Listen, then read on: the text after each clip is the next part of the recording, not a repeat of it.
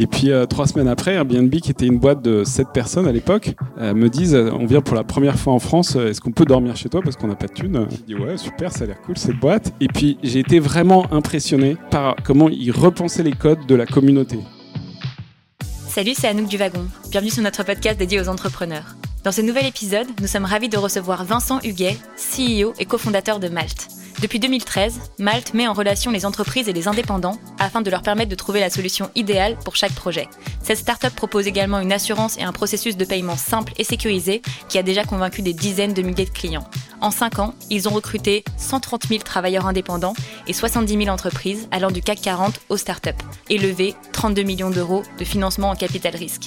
Tout de suite, retour sur le parcours de notre invité Vincent Huguet, ainsi que l'histoire de sa startup Malte, dans ce nouvel épisode des Talks du Wagon. Excellente écoute à tous. Euh, bah déjà, merci de m'accueillir. Très content d'être là.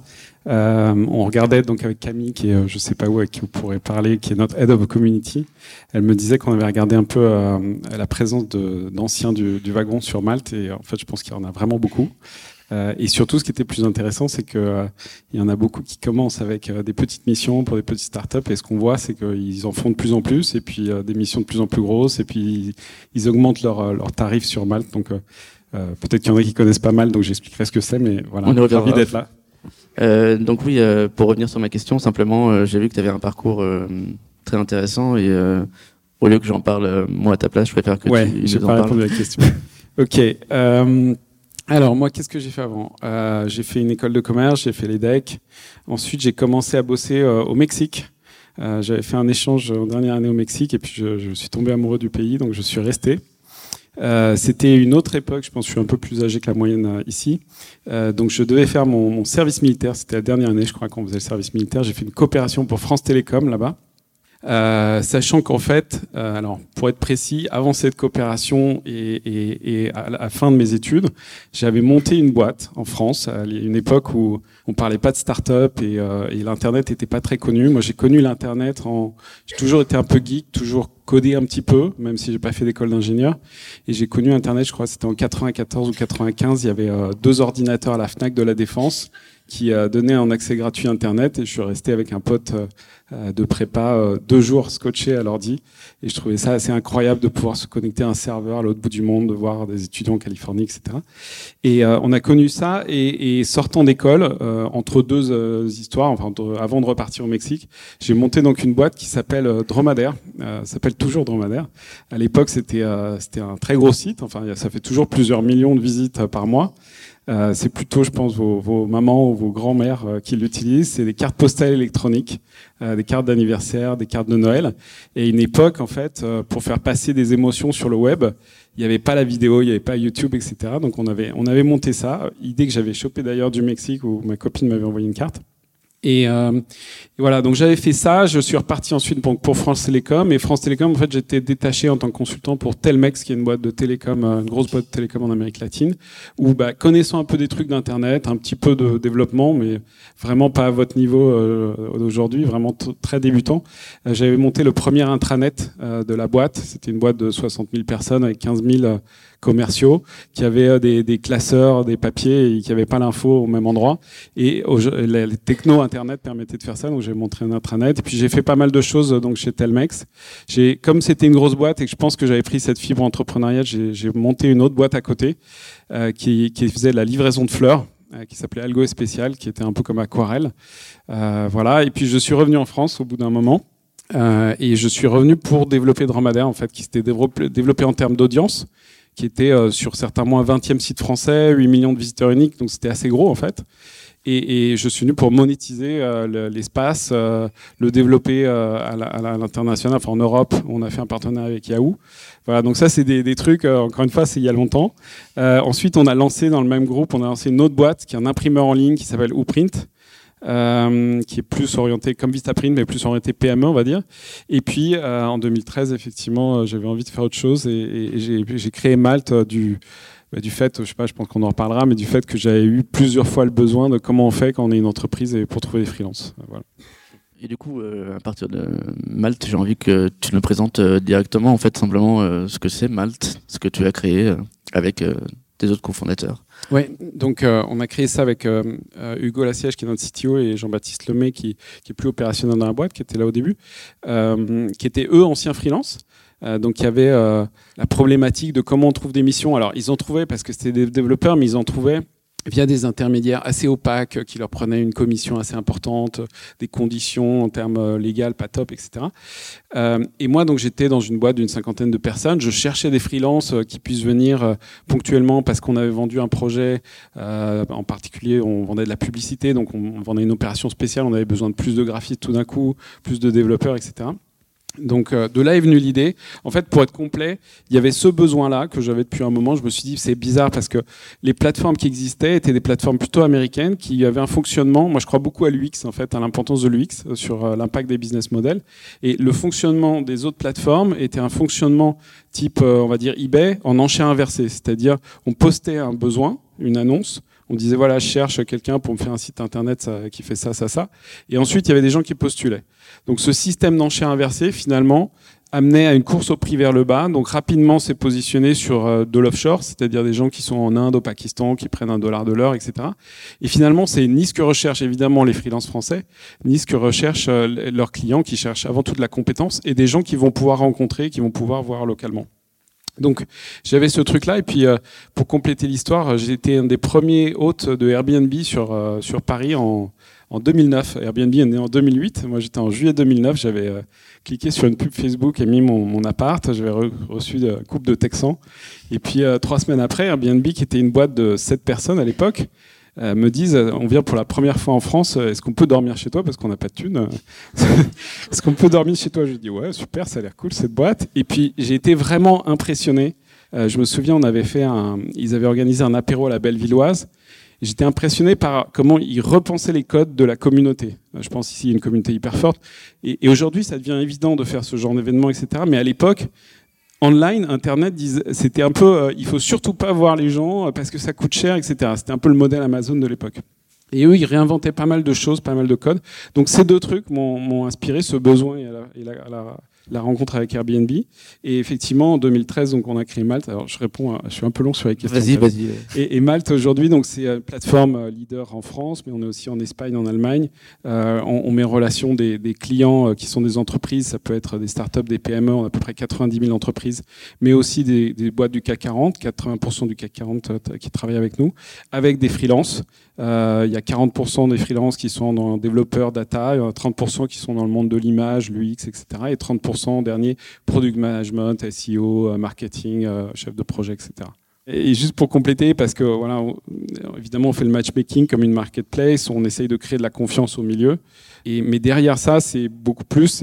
En fait, c'est la transformation d'un, marché qui est énorme, qui est le marché du conseil, en particulier le conseil IT. C'est un marché de 300 milliards c'est à peu près la taille du marché du travel, euh, tout, confondu, euh, qui est en train de totalement shifter parce que des gens qui bossaient pour, euh, sans les nommer Capgemini, Accenture ou des milliers de boîtes plus petites ou moyennes, aujourd'hui qui étaient développeurs, préfèrent bosser en freelance pour plusieurs raisons. On fait une étude chaque année, mais la première raison, c'est qu'ils peuvent choisir leur mission, le, le contenu des missions, le projet. la deuxième raison, c'est qu'ils peuvent être payés un peu plus. Euh, et la troisième, mission, la troisième chose, c'est qu'ils choisissent aussi le type de client, sa géographie, euh, s'ils travaillent tous les jours ou seulement quatre jours sur cinq, etc. Donc ça, c'est vraiment un shift sociétal très fort qu'on a, en fait, que mes associés Hugo et Jean-Baptiste avaient déjà commencé à voir il y a dix ans et qui s'est accéléré il y a 5-6 ans et aujourd'hui qui est en train de totalement transformer les entreprises, en particulier, y compris les grosses, hein, les grosses entreprises elles, voient dans le freelancing quelque chose d'intéressant parce qu'elles ont besoin de faire cette acculturation au digital et elles vont pas le faire avec leurs partenaires traditionnels et les, les, les, les, freelances en fait disséminent un peu cette culture que vous, vous avez ici, que vous allez avoir en travaillant avec des startups et que vous allez ensuite amener dans les grands comptes. Oui, parce qu'on on voit quand même que Malte, euh, comme tu le disais, euh, via le, changement du marché du travail, a énormément progressé. Moi, j'ai vu qu'en gros, en 2015, euh, vous étiez 10 000 inscrits et aujourd'hui, on n'arrive plus à suivre les chiffres. Moi, je t'ai dit, quand j'ai lu tous les chiffres sur Internet euh, par rapport à Malte, une fois, il y a écrit 300 000. Après, on va sur un autre site, il y a écrit 350 000 inscrits. Euh, après, 70 000 toi. Là, j'avais dit 70 000 sociétés sur mon papier. Tu me dis 80 000 ou 90 000, je sais plus, 80% c'est... Et, et, on dit, et on dit la vérité. Oui, en plus, non, mais évidemment. Je non, mais en vrai, et peut-être c'est un des conseils, c'est au début, il faut pas dire la vérité. Au début, moi, je crois beaucoup à la prophétie autoréalisatrice. Si vous voulez que ça fonctionne, il faut montrer que vous êtes un tout petit peu plus gros, mais sans mentir non plus totalement, un tout petit peu plus gros que vous êtes en réalité. Aujourd'hui, on, dit la réalité, ouais, il y a 150 000 freelances. alors, l'essentiel encore en France, il y en a 15 000 en Espagne, et là, on commence seulement l'Allemagne, il y en a 5 000. Et côté client, il y a 90 000 clients. Après, là aussi, il y a 20 000 clients très actifs. Il y a 90 000 clients qui ont fait des recherches, qui sont inscrits, qui, euh, euh, voilà, qui, sont, qui sont chez nous. Et encore une fois, avec euh, bah, des boîtes de toute taille. Il y a des boîtes énormes. J'étais ce matin avec le DSI d'Engie, c'est pour que j'ai mis une veste. voilà, il y a des boîtes très grosses qui, qui utilisent Malte aussi. Et du coup, euh, bah là, il y a beaucoup, beaucoup euh, de personnes, je pense, parmi euh, notamment beaucoup d'élèves qui travaillent ici, qui vont devenir freelance ou au moins entrepreneurs. Mais moi, j'ai envie de parler un peu des freelance et de savoir un peu qu'est-ce que c'est ta, ta, vision à toi, du coup, du freelance en tant que CEO de Melt. Bah, J'en ai parlé un peu et puis on fait cette étude que vous pouvez télécharger en ligne, mais sinon, si vous venez nous visiter un jour, on l'a aussi en papier. en fait, ce qui est, ce qui est passionnant, c'est que c'est des gens qui sont... en fait, c'est des entrepreneurs. Euh, moi, je ne recommande pas forcément l'entrepreneuriat un peu hype aujourd'hui, euh, créer une start-up, etc. Euh, je pense que c'est, il y a plein d'inconvénients déjà. Et ensuite, c'est, c'est pas forcément fait pour tout le monde. En revanche, et puis surtout, si vous voulez être vraiment libre, ne faut pas avoir des associés, faut pas avoir des employés, faut pas avoir des investisseurs. Je pense que être vraiment libre, c'est rester indépendant. Donc, être freelance, c'est des gens qui avant tout veulent au lieu d'être euh, des généralistes sur un sujet, rester expert sur un, enfin plutôt se concentrer, être expert. Euh, j'ai en tête des gens. Euh, je me souviens d'une fille qui était, qui avait fait HEC, qui était directrice marketing dans un, site de travel, qui avait une quinzaine de personnes, mais qui me disait le management, c'est pas mon truc, les équipes, etc. Et elle adorait le CRM, et c'est une experte CRM. Elle était à l'époque à 800 euros jour, maintenant je pense qu'elle a beaucoup plus. Et, elle cartonne en tant que freelance. Donc les freelances, c'est des gens, à chaque, fois, chaque année on fait cette étude. Euh, pourquoi? Pour expliquer au marché que euh, en fait, ce qui est compliqué, c'est que on a en même temps tout toute cette euh, vague et tout ce, ce thème d'ubérisation, de plateforme de travail en demand où la plateforme, là aussi on parlait du X, la plateforme détermine le prix, euh, indique qui va travailler, etc. Donc des fois il y a cette image, les indépendants sont les nouveaux précaires, etc. Et on fait cette étude pour montrer que c'est pas du tout le cas. C'est des gens qui gagnent bien leur vie, qui généralement gagnent plus leur vie que lorsqu'ils étaient salariés. C'est des gens qui nous disent à 90% qu'ils ont choisi d'être freelance. Et lorsqu'on prend les développeurs en Ile-de-France, c'est 97%. Et c'est des gens qui ont dit, est-ce que euh, là en ce moment tu fais ça pour vraiment, euh, tu recherches un CDI derrière? Il y en a que 4% qui recherchent un CDI. Et c'est probablement plus vrai dans des bassins d'emploi un peu plus compliqués. Euh, donc c'est des gens qui euh, ouais, sont des entrepreneurs. Euh, c'est ça aussi ce qu'on vend aux, entreprises, c'est-à-dire qu'en particulier les grands comptes, lorsqu'on va les voir, on leur dit c'est des gens qui ont une compétence, je sais pas, ils savent faire du React, mais au-delà du React, c'est des entrepreneurs, c'est des gens qui ont un mindset, une culture digitale, ils vont, ils vont apporter des choses dans votre entreprise. Donc c'est un, un, mouvement assez massif. Il y en a, on estime, il y en a à peu près 930 000. Et lorsqu'on a commencé il y a 5-6 ans, il y en avait 600 000. Donc euh, voilà, c'est à peu près 50 000 euh, par an en France euh, qui, se rajoutent. Oui, et du coup, avec ce mouvement de freelance, Malte est amené à devenir de plus en plus gros. Vous êtes maintenant leader en France, si ce n'est même en Europe. mais du coup, Malte, qui sont vos concurrents maintenant Qu'est-ce que bah, En fait, on, on, on, est, on est gros et on, est en même temps très petit, c'est-à-dire qu'on a une communauté très forte. Mais, mais quand tu regardes encore une fois la taille du marché, euh, quand tu regardes les dépenses en prestations intellectuelles IT, donc euh, externes, hein, euh, d'une boîte comme la Société Générale, c'est 1 milliard par an. Crédit Agricole, qui est un de nos clients, c'est 700 millions. on a une marge de progression, nous, et finalement nous avec les freelances, énorme. Alors, il y en a déjà des freelances dans ces boîtes, et elles sont, ils sont cachés en fait, ils sont derrière des fois deux ou trois niveaux d'intermédiaires. Et ce qu'on fait, nous, c'est justement donner une plateforme aux freelances et aux clients pour que la relation soit plus directe et finalement que ce soit un plus intéressant en termes de marge pour les deux, euh, les deux côtés, mais aussi en termes légal, il y a plein d'avantages à ça. Donc, pour nous, c'est que le début. Euh, on a encore, euh, évidemment, il y, a, des pays où à peine on commence, mais il y a des boîtes où on, représente encore très peu du pourcentage de leurs dépenses IT ou prestations intellectuelles. Oui, alors après, c'était pas forcément ma question, mais non, je rigole. Mais non, non. Excuse-moi. Non, non, mais Euh, non, non, bien sûr, mais après, un point, on peut parler de ça, effectivement. C'est sûr que, euh, comment, euh, quelles sont, du coup, vraiment vos marges de progression par rapport à la progression de Malte, du coup? Bah, C'est deux choses, en fait. Nos deux gros enjeux, c'est c'est l'internationalisation. c'est toujours compliqué pour une boîte, et surtout en Europe, euh, je pense que c'est plus facile pour les boîtes américaines, les boîtes, enfin des très grosses boîtes américaines. Euh, Netflix arrive en France, euh, ils ont déjà, avant même d'avoir lancé, ils ont de la pub. Tous les journaux qui titrent sur Netflix, attention, ils vont détruire un secteur, etc. Donc finalement, ils ont de la pub gratuite. lorsque nous on lance en Allemagne, personne nous connaît, on démarre de zéro. Et toute l'awareness qu'on a ici, par le fait qu'on euh, a notre communauté ici, on a des investisseurs ici, euh, on a la presse qui parle de nous suite au levée de fonds, etc. On l'a, mais zéro en Espagne et en Allemagne. Donc ça, c'est hyper dur. Donc l'internationalisation, c'est jamais simple. C'est un enjeu d'organe, un enjeu de RH, mais un enjeu aussi de, voilà, de awareness. Euh, et l'autre sujet, c'est craquer les grands comptes je pense comme beaucoup de startups B2B, euh, on commence, euh, et c'est une bonne chose, on commence plutôt avec des petites euh, boîtes qui sont nos clients, et après on doit rentrer dans, ce, dans cette mine d'or qui sont les grands comptes, mais où c'est des process hyper compliqués, hyper lents, où il faut des compétences en interne de sales qui savent faire de la vente complexe, et donc soit on a des gens qu'on a... recrutés il y a quelques années qu'on forme à ça et qui s'adaptent finalement, soit aujourd'hui on est obligé de faire venir des gens de l'externe qui savent déjà faire ça. Donc, tu parlais de, du coup de l'externalisation, d'aller euh, en Allemagne. Vous, allez bientôt vous implanter en Allemagne. J'ai pu lire que tu déménageais même euh, avec euh, ta famille en Allemagne. Alors, comment on voit du coup, enfin, pourquoi tu te le fais du coup? Pardon, je parle des mots un peu normaux, mais est-ce que c'est un choix? Est-ce que c'est l'essentiel pour ton entreprise, tu crois? Ou, Oui. ouais, alors j'habite en Allemagne en fait. j'habite en Allemagne depuis un mois et demi c'est une décision que j'ai prise il y a, je sais pas, 3-4 mois, euh, dont j'ai pas mal parlé avec le board. Hein. Enfin, je sais pas si on en parlera, mais euh, une boîte comme la nôtre qui a des investissements, on décide aussi avec le board. Euh, mais ils étaient assez moteurs sur le truc. je suis parti en Allemagne, alors je passe quand même beaucoup de temps à Paris, à peu près 3 jours par semaine en ce moment, j'espère un peu moins après, parce que pour nous, c'est hyper important et pour rééquilibrer un peu le barycentre de la boîte. C'est-à-dire que naturellement, la boîte est très tournée vers la France. D'ailleurs, on, change de locaux début janvier, on va vraiment, euh, on aura plus de place. On va séparer les équipes qui travaillent, par exemple les équipes produits tech, qui sont des équipes globales, et les équipes vraiment pays, en particulier France. Euh, je pense que c'est toujours dur une internationalisation et les retours. j'ai parlé à plein d'entrepreneurs qui ont fonctionné ou pas fonctionné en Allemagne. Et un des trucs qui a fait la différence, c'est effectivement d'être sur place.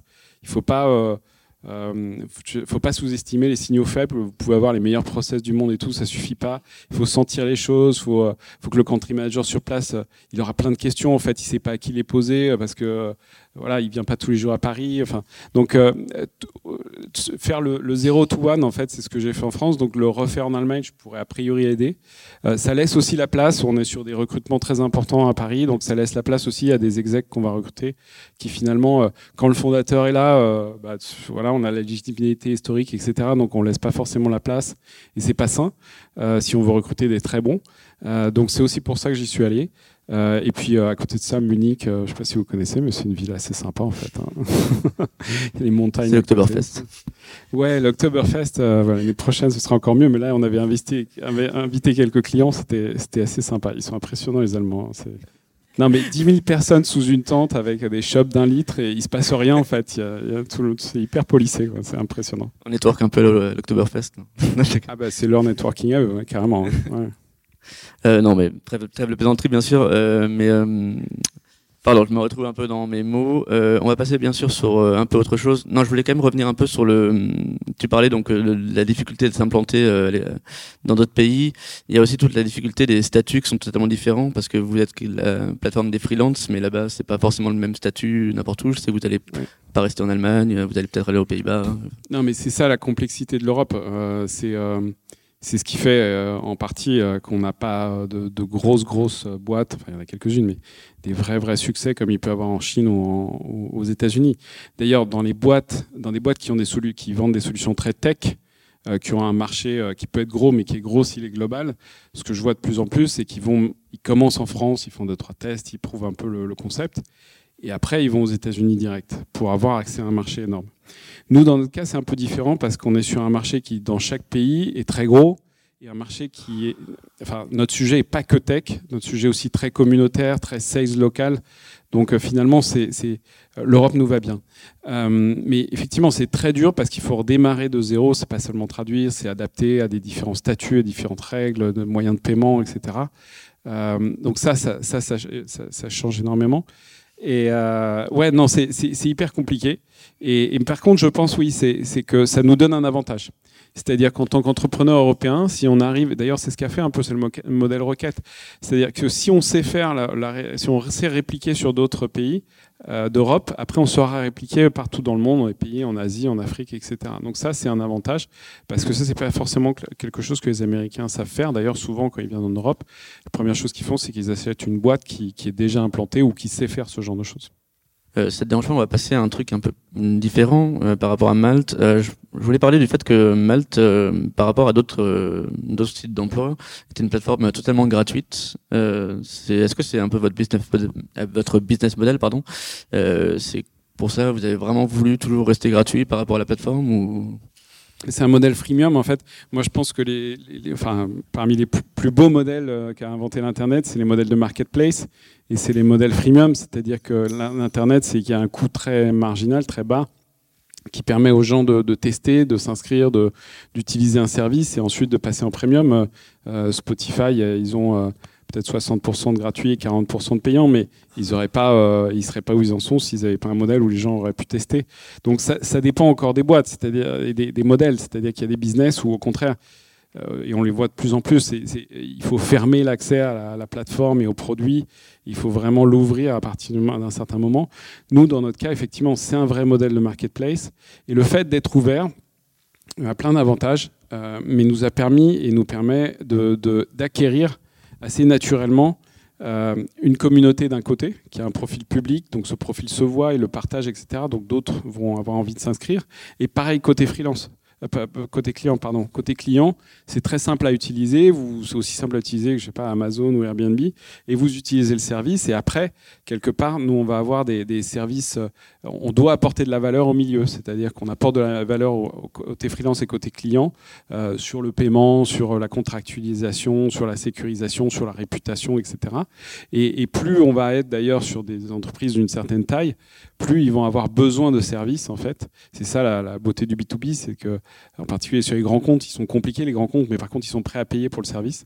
Euh, et donc on va on va euh, ajouter ces services plus plus l'entreprise est grosse. Donc euh, donc ouais, moi je, suis assez fan toujours, mais peut-être parce que je suis de l'ancienne école d'internet, mais les, modèles de marketplace c'est des modèles des modèles hyper beaux. Et puis une autre chose, c'est qu'on vient d'un monde qui était très opaque.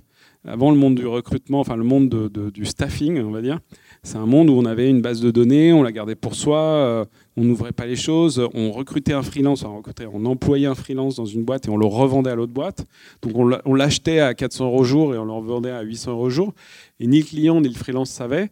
Et pour aller vraiment à l'encontre de ça, on a tout ouvert, c'est-à-dire qu'on a fait un modèle vraiment où les prix sont affichés, les prix indicatifs, mais tout est ouvert, tout est transparent, et, finalement, c'est ce que recherchaient depuis euh, hyper longtemps à la fois les clients et les freelances. Et du coup, tu parlais des services. Euh, Malte, vous offrez vraiment de plus en plus de services. J'ai vu que vous, d'ailleurs, le partenariat euh, d'assurance avec AXA, euh, les formations Open Classrooms. il y a aussi beaucoup de services aux entreprises avec Malte, Malte Insights que vous avez lancé en 2018. Est-ce que tu veux en parler ou... Ouais. ouais, on a des services annexes sur lesquels on gagne rien, mais qui sont pour notre communauté où on, va voir AXA. Ça a pris deux ans. Hein. On a négocié un prix de prévoyance ou euh, en passant par Malte, euh, vous avez un prix chez AXA qui est deux fois moindre à peu près que si vous allez euh, direct en tant que freelance. voilà, donc ça c'est des services en plus pour notre communauté parce qu'on a la force de négociation d'un groupe derrière, on va dire, comme un contrat groupe dans une boîte. on a fait effectivement Sésame avec Alan et Conto, voilà, on a fait quelques trucs comme ça. Mais, mais effectivement, on a des services pour les entreprises en particulier et pour les freelances, mais des services et on a lancé Insight, c'est ce qu'on appelle un freelancer management system. En gros, ça sert à quoi? Euh, bah, Concrètement, les entreprises, euh, les grandes entreprises en, particulier, avaient un peu peur en fait de cette transparence, de cette ouverture, et se dire euh, mais moi, mec des achats, je vais peut-être me faire désintermédier, me faire ubériser, parce que mon métier c'était de trouver avant les prestataires. Donc si maintenant ça va être super simple et tout le monde va pouvoir le faire, euh, comment je vais contrôler qu'ils fassent pas n'importe quoi. Et donc on a créé effectivement Malt Insights, qui est un outil de reporting, un outil euh, où on peut avoir toute la toute la partie compliance qui est important pour les boîtes, où ils vont retrouver les documents légaux des, des, des freelances parce que s'ils ont un contrôle URSAF ou je sais pas quoi, bah, ils ont tout ils ont tout sur place. Et puis de la data et des reporting sur aujourd'hui, c'est assez impressionnant. Hein, les grosses boîtes, ils ils savent pas vraiment qui est chez eux et combien ils sont et combien ils dépensent. Ils ont une idée parce qu'ils ont rationalisé ça sur une dizaine de, SS2I, par exemple. Mais sinon, ils ne maîtrisent pas tellement le truc. Donc là, au moins, ils peuvent voir quelles sont les, équipes qui dépensent le plus, quels sont les budgets, les tarifs jour moyens, depuis combien de temps quelqu'un a freelancé là sur place. Donc, euh, c'est Malt Insights, ouais, c'est ça. Oui, c'est ce que je trouve euh, extrêmement intéressant avec Malte, c'est que vous, développez vraiment beaucoup de services euh, à la fois pour les freelances comme pour les entreprises. Et Là, je voudrais qu'on parle quand même de l'actualité la plus récente, évidemment, de, donc du badge Supermatter que vous avez lancé hier. Peut-être que tu veux le présenter. Euh... Oui. Euh, bah, il y avait déjà un badge qui existait euh, pour les meilleurs freelances. En fait, tout l'enjeu de, de Malte pour, euh, pour les freelances, mais aussi pour les clients, c'est vraiment de développer une réputation. On a regardé un peu nos, nos, data. les freelances qui, qui, qui, font, enfin, qui travaillent le plus chez nous, euh, facture 25% en moyenne de plus que les autres. C'est-à-dire que plus on va faire de, missions, plus on va pouvoir euh, avoir de nouvelles missions, donc aussi les choisir. Euh, mais aussi demander un, prix plus élevé parce qu'il est justifié par un profil qui s'enrichit. Euh, donc on avait déjà ce système de réputation qui est pris en, compte par l'algorithme et on avait un badge qu'on appelait euh, Super Malter, pardon Star Malter. on a fait des focus group d'ailleurs avec certains de nos, nos, freelances qui nous ont dit ouais Star Malter ça fait un peu star des années 80 etc. Donc bon on est passé à Super Malter. Et, et, le badge en fait la différence c'est quoi? C'est qu'avant c'était il se déclenchait à 32 000 euros puis il se passait rien derrière. Arriver à 32 000 euros, ça pouvait être difficile euh, pour certaines catégories, certaines localisations. Ensuite, en Espagne, c'est pas pareil qu'en France. À Clermont-Ferrand, c'est pas pareil qu'à Paris, etc. Euh, suivant les catégories, il y a des gens qui vont être à 600 jours et d'autres qui vont être à 300 jours. Donc, on a réinventé le truc où il y a un système de batch plus progressif avec trois niveaux et euh, euh, où, finalement le système de points est aussi calculé par rapport à la catégorie et la localisation. Donc on a, on a, on a transformé ça, donc c'est tout récent. Donc là on a plutôt des super bons échos. Euh, pareil Camille qui travaille sur la communauté, euh, bah, en ce moment travaille, il y en a plusieurs milliers déjà des super malteurs, donc à, les, à leur informer, leur expliquer comment ça fonctionne, parce que pour eux ce badge était déjà super important. Euh, et on a, des, on a des très bons retours. Et alors le premier avantage, c'est la réputation et pouvoir demander plus cher en fait. Euh, et puis à, côté, il y a d'autres avantages, c'est-à-dire qu'ils ont vraiment quelqu'un de dédié, une sorte d'agent dans notre équipe communauté qui peut les accompagner sur euh, améliorer leur profil, sur les orienter sur leur recherche, etc. et puis il y a des avantages à venir aussi sur des invitations en avant-première à participer à des, à des nos réflexions sur le produit ou des, conférences sur lesquelles on participe, des choses comme ça. Je sais que ça a priori en tout cas les entrepreneurs de savoir un peu comment euh, bah, évidemment déjà comment se passe comment se passe pour toi la levée de fonds. Après tu es quand même attiré à l'entrepreneur donc je pense que tu as quand même pu euh, vivre ça quand même pas mal de fois. Mais euh, déjà surtout en fait qu'est-ce que ça change aussi un peu en termes de gouvernance et comment ça passe par rapport à tes associés par rapport à par rapport à l'entreprise aussi qui, cesse, qui ne cesse de grandir? Vous avez quand même fait quatre, quatre levées de fonds je crois depuis le début peut-être plus trois vrais levées investisseurs, mais avant, il y avait du. Euh, comment ça se passe? Euh, Moi, c'est pas mon truc favori, honnêtement. Il y a des gens qui kiffent faire ça et qui sont dans tous les cocktails d'investisseurs. Euh, moi, je préfère aller voir des clients ou la communauté. Euh, c'est pas un objectif en soi. Tu disais, oui, j'avais monté d'autres boîtes avant ou j'avais participé au développement d'autres boîtes, mais c'était une autre époque aussi. Hein. Aujourd'hui, enfin, c'est quand même pas la même chose depuis 3 à 5 ans qu'il y a 10 ans, 15 ans, il n'y avait pas d'argent. Enfin, c'était très compliqué ou c'était pas la même chose. Euh, comment ça se passe? Bah, C'est du boulot. Euh, c'est pratiquement un boulot en plus du boulot, donc euh, il faut le faire en parallèle parce que la boîte, elle est souvent à des moments où elle est, ça passe ou ça casse, on est qu'au début, etc. Et en même temps, il faut aller, faut aller voir des, des, fonds. Ça prend énormément de temps. Je sais pas, vous allez peut-être voir une vingtaine de fonds, enfin à Paris et Paris Europe. Enfin, ouais, on va dire Paris au début. Paris, euh, fond sérieux, je sais pas, il y en a peut-être 20. Mais avec chacun des 20, euh, bon, des fois, dès le début, ça va pas fonctionner, mais vous allez en voir, euh, vous allez les voir trois, quatre fois. Après, on passe en phase de due diligence, ça prend énormément de temps. Ils, ils demandent plein de trucs. alors, il y a des banques d'affaires, enfin des, des, intermédiaires, des leveurs de fonds qui font ce boulot-là, enfin qui font ce boulot, qui aident au boulot. Hein, ils, ils remplaceront jamais. Nous, on n'a pas choisi de faire ça. Euh, mais c'est quasiment un boulot à part entière. Donc, ce que je vois, c'est qu'effectivement, souvent, il y a un fondateur qui s'y colle pendant six mois au moment de la levée de fonds. Euh, moi, je pense qu'il faut surtout pas ouais, que ce soit une fin en soi. En fait, c'est, on voit trop dans la presse, ils ont levé tant, etc. On s'en fout. D'abord, le, truc, c'est de faire une belle boîte euh, qui fait du chiffre d'affaires, qui a des clients, euh, qui, peut être profitable quand elle décide d'être profitable. Euh, et finalement, la meilleure façon. Ce que j'ai vu, c'est que c'est plus simple. enfin, c'est paradoxal, mais pour moi, c'était plus simple de faire une levée de 25 que les levées d'avant, parce que à partir d'un certain moment on a de la data euh, pour prouver euh, que oui, il y a des clients, que ça marche, etc. Au début, c'est qu'une histoire et c'est euh, un peu comme passer un entretien, ça passe ou ça casse. Moi, je n'aime pas forcément faire ça. voilà, il parie sur l'équipe, il parie sur le, CEO, il parie sur une histoire de marché. Il y a plein de gens, il y a cinq ans, ils comprenaient rien à ce qu'on disait. C'est-à-dire qu'ils disaient quoi Il y a des mecs qui sont freelance. Enfin, les fonds d'investissement, ils sont tous dans le 8e arrondissement. Enfin, ils comprennent pas quoi. Donc euh, donc voilà, il faut, évangéliser, il faut les voir, il faut les voir plusieurs fois. Et après, ta question, c'était la gouvernance. Ben ouais, ça change. C'est-à-dire qu'au début, vous êtes tout seul, vous choisissez de faire une boîte pour euh, faire ce que vous avez envie de faire. Et puis après, vous avez des investisseurs. Euh, et, au début, même, je pense que ça fait un peu peur à n'importe quel entrepreneur. Et je pense que c'est quelque chose qui est, salutaire, qui est nécessaire. Euh, qui est super. Quoi. Enfin, honnêtement, ça peut très, bien, très mal se passer avec des investisseurs, mais euh, franchement, par contre, oui, les investisseurs, il ne faut pas les choisir que pour le montant d'argent qu'ils mettent, il faut les choisir pour la personne. Parce que vous allez passer avec eux euh, peut-être 5 ans, peut-être 7 ans, peut-être si ça marche bien, 10 ans. C'est-à-dire que c'est peut-être presque aussi important que vos associés, que vos premiers employés, etc. Donc, ouais, c'est méga important. Alors, vous ne les voyez pas tous les jours, mais vous allez les voir quand même régulièrement. Et c'est des gens, il ne faut pas se dire, ils sont là pour regarder ce que je fais, et je dois leur envoyer un reporting, etc. C'est des gens qui sont là pour vous aider.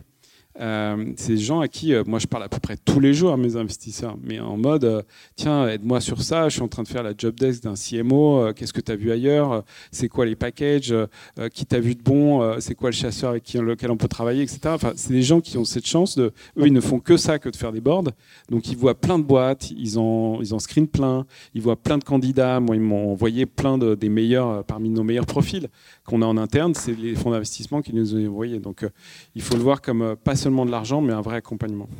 Merci. Euh, du coup, euh, alors j'ai plus, on n'a plus beaucoup de temps pour l'interview, mais j'ai envie de te poser juste une toute dernière question, euh, très simple, simplement. Comme je te disais, il y a pas mal d'entrepreneurs dans la salle, de gens en tout cas qui peut-être deviendront entrepreneurs. Est-ce que tu as un conseil à leur donner? Euh, ouais, bah, j'en aurais plein. Bah, justement, vous focalisez pas sur les fonds d'investissement et plus que ça. Là, c'est sympa de venir ici. Moi aussi, je fais des, événements euh, euh, où je vais voir, je sais pas, des gens de l'écosystème ou je vais écouter des podcasts sur le sujet. Mais être entrepreneur, c'est pas un métier. Euh, là, je suis dans les RH. Avant, j'étais, comme je disais, j'étais imprimeur. J'étais dans les médias. J'étais fleuriste. Alors, le fil conducteur, effectivement, est l'entrepreneuriat et Internet.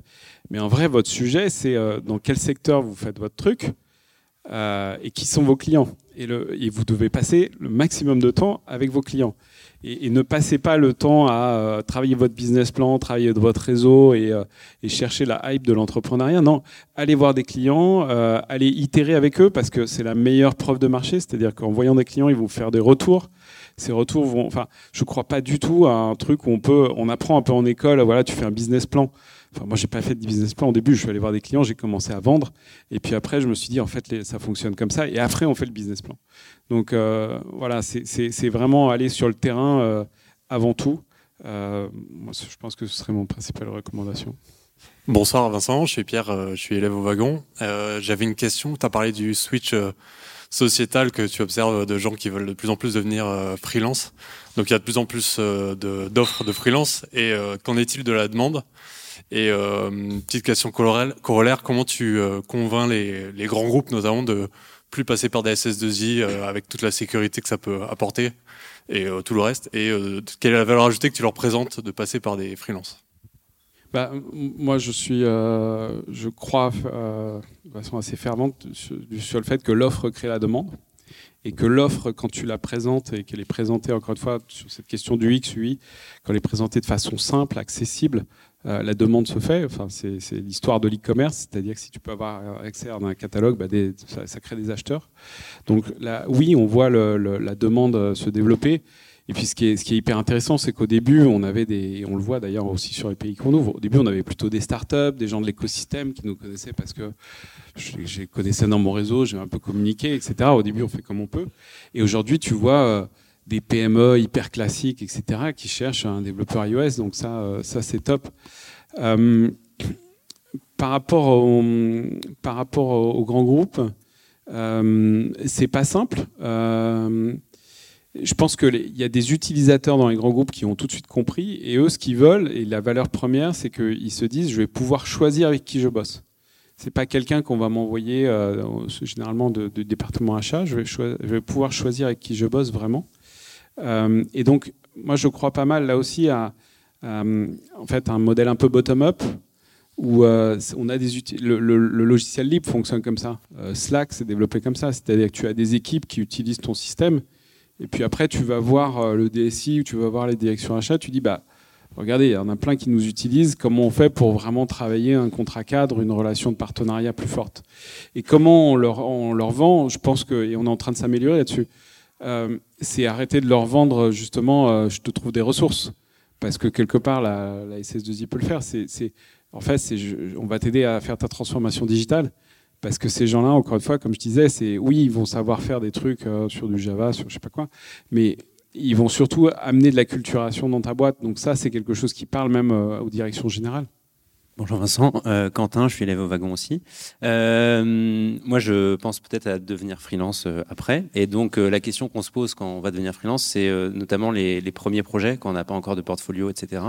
Est-ce que tu as, vu, toi, un peu des, bonnes pratiques qui permettent de plus facilement décrocher ces, ces, premiers, ces premières missions? Et globalement, si tu devais donner un, conseil à un freelance qui se, qui se lançait sur Malte, tu, qu'est-ce que tu lui donnerais? Écoute, euh, la spécialiste du sujet, c'est vraiment Camille qui est là-bas, euh, qui fait ça tous les jours avec euh, tous les freelances qui, nous demandent des conseils. Mais, sinon, je pense que en fait, tu as toujours déjà un client. Et moi, je recommande même, pas que seulement pour le freelancing, pour l'emploi, tu es entre deux périodes, etc. Je ne crois pas au truc de, par exemple, je m'arrête six mois pour trouver un boulot, parce que prendre trouver un boulot, ça prend du temps. Non, je pense qu'on trouve plus facilement un boulot quand on est actif soi-même et qu'on fait des trucs. Donc ça peut être faire du pro bono, par exemple. Euh, donc euh, rien ne t'empêche d'aller voir des associations et de leur dire tiens, je vais faire, euh, je vais prendre un mois là, je vais faire le, le, site d'une ONG. Ils seront super contents et toi, tu auras une expérience et quelque part tout le monde est gagnant. Et ensuite, sur ton profil mal, je pense que c'est d'être honnête par rapport à ça, c'est-à-dire voilà ce que je sais faire, je ne sais pas tout faire, mais euh, mais j'ai très envie d'apprendre, j'ai très envie de monter en compétence sur ces trucs-là. Euh, j'ai un background, euh, je sais pas moi, si as fait, tu viens d'une école de commerce par exemple, j'ai un école, j'ai un background qui me permet d'avoir telle, telle vision qui, qui, peut être intéressante. C'est d'aller chercher. Alors souvent les gens ont un petit peu quand même des, des, des fait des missions, des expériences. C'est d'aller la première chose demander des recommandations. C'est-à-dire que nous on a un système de réputation qui est lié aux, aux missions qui sont payées par la plateforme et liées au chiffre d'affaires. Mais au début, tu peux commencer, ça a moins de poids, mais tu peux démarrer en demandant des recommandations à des collègues, à des, euh, euh, gens avec qui tu as fait un groupe de travail ici. J'imagine que vous faites des cas, donc finalement, tu peux le transformer en expérience. Donc euh, voilà, je ferai ça. Salut, Rémi également, élève au wagon. J'ai une je suis pas un produit freelance, mais il me semble qu'il existe des systèmes d'agents où on peut passer par un agent qui fait l'intermédiaire et qui permet de trouver des missions. Euh, c'est quoi un petit peu ton avis là-dessus et les avantages de Malte par rapport à ce genre de, service? Euh, en fait, j'en voyais beaucoup plus il a, quand on a commencé il y a 5-6 ans, parce qu'il n'y avait, pas de. on n'était pas là, il n'y avait pas forcément de plateforme. Euh, j'en entends moins parler. Je pense plus sur des profils très créa, par exemple, ou très artistiques, illustrateurs qui ont vraiment envie de faire zéro administratif, tu vois, et quelqu'un qui leur gère tout. Je pense que ça sert plutôt à ça. Euh, par contre, tu es forcément limité en termes d'accès euh, de, nombre de clients potentiels qui peuvent te contacter, parce que voilà, c'est le boulot d'une personne et de son réseau. Euh, les avantages, c'est généralement que tu payes une commission beaucoup moins importante, c'est que tu développes une réputation sur un profil qui est public, que tu vas pouvoir envoyer à d'autres clients ou que les clients vont voir quand il faut une recherche sur Malte, et donc qui va te permettre de justifier le fait de pouvoir choisir tes missions et d'augmenter tes, tarifs. Donc je pense que c'est euh, la façon... Enfin, il y aura toujours des agents, peut-être, je ne sais pas, sur des méga stars de, de certains sujets. Il y a une boîte à New York qui s'appelle Tenex, euh, qui euh, partent. Enfin, c'est l'idée qu'il y a des. Enfin, je sais plus. Par exemple, ils ont le, je crois, le créateur de Drupal euh, qui est dans leur, qui, fait des missions en freelance. Je sais pas, à 1000 euros de l'heure, tu vois. Donc, effectivement, il a un agent comme, je sais pas qui, moi, Lady Gaga, tu vois. Mais, mais, mais pour la plupart des gens, je pense que le système, système ouvert, système plateforme est plus puissant et te donne une ouverture à beaucoup plus de clients. bonjour, moi c'est Victor. Je travaille en freelance et je suis passé d'ailleurs par Malte avant. Euh, il y a un problème souvent dans les plateformes PAM, c'est la relation entre les freelances et le client qui se prolonge en dehors de la plateforme. Est-ce que c'est un truc que vous arrivez à mesurer déjà? Et euh, forcément, donc, il y a ce que vous faites en réputation, mais enfin, qu'est-ce que vous faites du coup pour éviter ça? Et est-ce que vous, surtout vous arrivez à le mesurer? Non, on le mesure pas. Euh, c'est forcément important, mais c'est important sur des boîtes d'une, généralement des petites boîtes, petites, moyennes, à partir d'une certaine taille de boîte, euh, euh, les boîtes ont besoin des services et voilà, c'est beaucoup plus simple pour eux de, travailler. On a même des grands groupes qui en fait nous demandent, qui avaient des freelances avec qui travaillaient en direct et qui nous demandent de les passer par Malte. Euh, sur des petites boîtes, en fait, ce qui se passe, c'est que il y a deux choses, c'est que pour le freelance, pour le client aussi, mais pour le freelance, la sécurisation des paiements est quelque chose d'hyper important. Euh, ça peut fonctionner bien une fois, mais on a vu des freelances et quand on a commencé historiquement, il y avait des systèmes d'acompte et tout, mais il y avait plein de, freelances qui pouvaient se retrouver à voilà, avoir fait deux mois de mission et être payé un an après ou jamais payé. Euh, donc il y a la sécurisation du paiement et puis surtout la réputation dont je parlais. Euh, et le système Supermalter est plus clair maintenant par rapport à ça. C'est que plus tu vas faire de missions, plus il y aura de chiffre d'affaires sur la plateforme, plus ta réputation va augmenter et donc tu vas être plus visible et tu vas pouvoir demander euh, un prix plus élevé.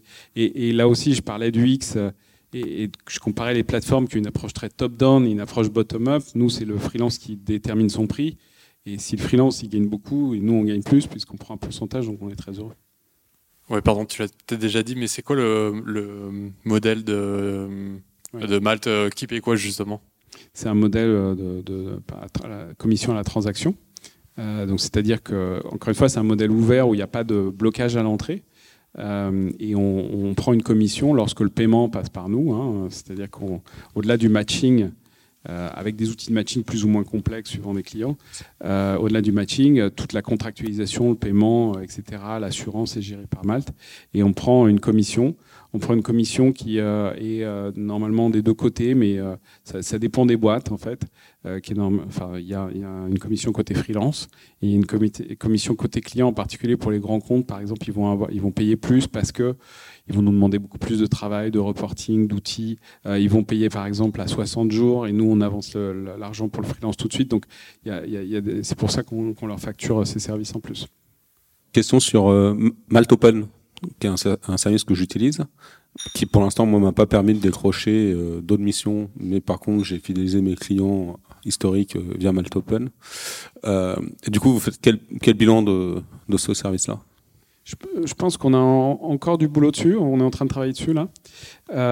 Maltopen, en fait, c'est le fait qu'il y, a des freelances qui ont leurs clients et qui veulent le passer par mal pour sécuriser, pour avoir l'assurance, pour développer leur réputation et commencer à développer leur réputation sur Malte avec une commission euh, beaucoup plus petite. Euh, mais je pense que pour le coup, encore une fois, en termes du X, il y a des choses un peu améliorées. Euh, mais c'est voilà, il y en a quand même, je ne sais pas combien tous les jours, mais il y en a beaucoup. et c'est quelque chose aussi qui est utilisé, comme je disais, côté entreprise. C'est-à-dire côté entreprise, on a des, grands groupes en particulier qui nous disent voilà, on prend 10 euh, freelances là euh, qu'on avait déjà, vous, on les passe par vous. Donc euh, normalement, moi je pense que, enfin, ta question c'est est-ce que ça a un impact sur, normalement oui, ça a un impact très fort sur la réputation. Je ne l'ai pas, je l'ai pas observé moi, pour l'instant. D'accord, mais ça on peut regarder en détail avec, avec Camille. et probablement qu'avec le nouveau système Supermalter, ça, ça devrait aider. Euh, après, il y a peut-être d'autres choses dans le paramétrage du profil qu'il faut travailler. Euh, mais, euh, mais ouais, ça, ça, devrait fonctionner en théorie. Et sinon, on est preneur du feedback. Du coup, j'ai une autre question. Si les entreprises font de plus, appel à, de plus en plus appel à Maltopen, Est-ce que vous n'allez pas évoluer vers du portage salarial, tout simplement? Alors, c'est du portage administratif, c'est-à-dire que c'est euh, euh, pas du portage salarial. Le portage salarial est un statut. Euh, on a différents statuts lorsqu'on est freelance. Souvent, on commence en micro-entrepreneur, on peut être en URL, en SASU, en portage salarial, qui et en fait, euh, c'est un organisme qui ne vous trouve pas d'émission, mais qui vous fait une feuille de paye comme si vous étiez salarié, en fonction évidemment de la, rémunération, enfin de la facturation que vous faites. Euh, donc nous, on ne fait pas du portage salarial, on a des gens en portage salarial qui sont sur Malte et qui facturent via nous. On fait du portage administratif dans ce cas-là. C'est-à-dire que, mais c'est là où justement on apporte plus de valeur pour les grands groupes que d'habitude, il faisait passer par un intermédiaire quelconque euh, le freelance pour le portage pur administratif. Nous, on donne une valeur sur euh, toute la partie euh, data, reporting dont je parlais sur Insight, toute la partie réputation des deux côtés. On parlait beaucoup de, réputation pour le freelance, mais le client aussi développe sa réputation et le, client est noté par les freelances. Hein. les clients qui posent problème, nous, on, les sort. donc, donc ouais, non, c'est pas du portage salarié, c'est du portage administratif. Mais c'est pas le, c'est pas l'essentiel de notre business, c'est pas notre, euh, notre vocation. Comment comptez-vous travailler avec les différents freelances étrangers ainsi que les digital nomades? Euh, Bonne question. Euh, en fait, on, est, on a choisi, c'est un positionnement marketing, on a choisi par rapport aux, autres acteurs dont je parlais avant, d'avoir un positionnement très local. C'est-à-dire que on travaille avec des clients plutôt d'une certaine taille qui ont, qui, euh, nous oblige, qui demande à avoir euh, toute la compliance qui est faite au niveau des documents avec des entreprises déclarées avec euh, Cabis, etc. et puis souvent, surtout, c'est des entreprises qui veulent pouvoir travailler avec le freelance, non pas tout le temps à temps plein dans les locaux. Alors, lorsqu'on travaille avec le CAC 40, oui, c'est dans les locaux, la plupart du temps pour plein de raisons. Mais au moins, ils travaillent avec des freelances. En fait, pour moi, il ne faut pas penser freelance et digital nomadisme. Enfin, c'est deux choses euh, complémentaires, mais c'est pas exactement la même chose. Euh, historiquement, je sais pas si c'est encore vrai. Lorsqu'on tapait freelance dans Google Images, on voyait un mec sur la plage en Thaïlande en train de travailler. C'est pas ça un freelance. En vrai, un freelance, d'abord, c'est quelqu'un qui travaille beaucoup, et c'est quelqu'un qui va faire, en particulier la tech, qui va faire des missions le plus souvent chez son client, parce qu'on bosse jamais seul. On bosse avec une équipe, on bosse avec d'autres personnes. Donc nous, on les pousse à faire du remote euh, parce qu'on sait que ça fonctionne, parce qu'on sait que ça attire les freelances, parce que euh, nous-mêmes, on fonctionne comme ça énormément en interne. Euh, mais on n'est pas forcément, enfin, on ne vend pas, on n'est pas sur un concept de digital nomadisme qui, je pense, est un peu différent et un, marché un petit peu à côté pour nous. Peut-être une, dernière question. Donc, vous êtes en pleine croissance. Vous allez vous entourer. Quel type de profil vous recherchez? Qu'est-ce que vous regardez justement chez ceux qui rejoignent Malte? Ça, c'est une bonne question. Euh, oui, on recrute beaucoup. Donc, euh, on recherche pas mal de monde. Euh, on, recrute pas mal en ce moment au marketing. On recrute toujours à la tech, où on est entre Paris et Lyon. on recrute toujours au product, au data. on recrute en sales. Qu'est-ce qu'on regarde? On regarde beaucoup, je dirais, la partie culture, la partie attitude. Euh, évidemment, on part du principe que les gens ont les bonnes compétences et tout, sinon ça va être compliqué, mais on, a parié sur beaucoup de gens parce qu'ils avaient la bonne attitude. Et à l'inverse, on n'a pas pris, enfin, il y a des gens qu'on n'a vraiment pas pris parce qu'on savait que culturellement, ça n'allait pas fonctionner. Donc notre process de recrutement prend pas mal de temps. On essaye de le faire rapide, mais avec quand même pas mal d'entretiens. Avec souvent d'ailleurs un moment à la fin où on fait beaucoup d'événements avec euh, notre communauté de freelance, donc on les invite à un événement pour qu'ils se mélangent avec les freelances, pour qu'ils se mélangent avec les clients, euh, avec les clients, avec notre, avec notre, euh, avec les employés. Et, et pour nous, ouais, c'est super important, ce qui nous permet d'avoir, en fait, voilà, pourquoi on crée une entreprise. Enfin, il y a plein de raisons, mais de façon très égoïste, moi, j'ai aussi eu envie de créer une entreprise où je me sens bien, où j'ai plaisir à aller au boulot. Et je pense que si les gens sont pas bien, moi je le ressentirais aussi. Et donc euh, on fait énormément gaffe à ça avant, avant tout le reste. Et, là aussi, il y a des boîtes qui réussissent avec une culture pourrie, d'autres avec une culture très positive. Nous, on essaye plutôt de maintenir une culture positive et on fait, on fait super gaffe à ça. C'est fini pour aujourd'hui. Merci d'avoir écouté ce podcast. Si cet épisode vous a plu, pensez à vous abonner sur iTunes ou Spotify. Et si ce n'est pas déjà fait, je vous invite à laisser un avis et à le partager sur vos réseaux préférés. À la semaine prochaine pour un nouvel épisode. Salut à tous.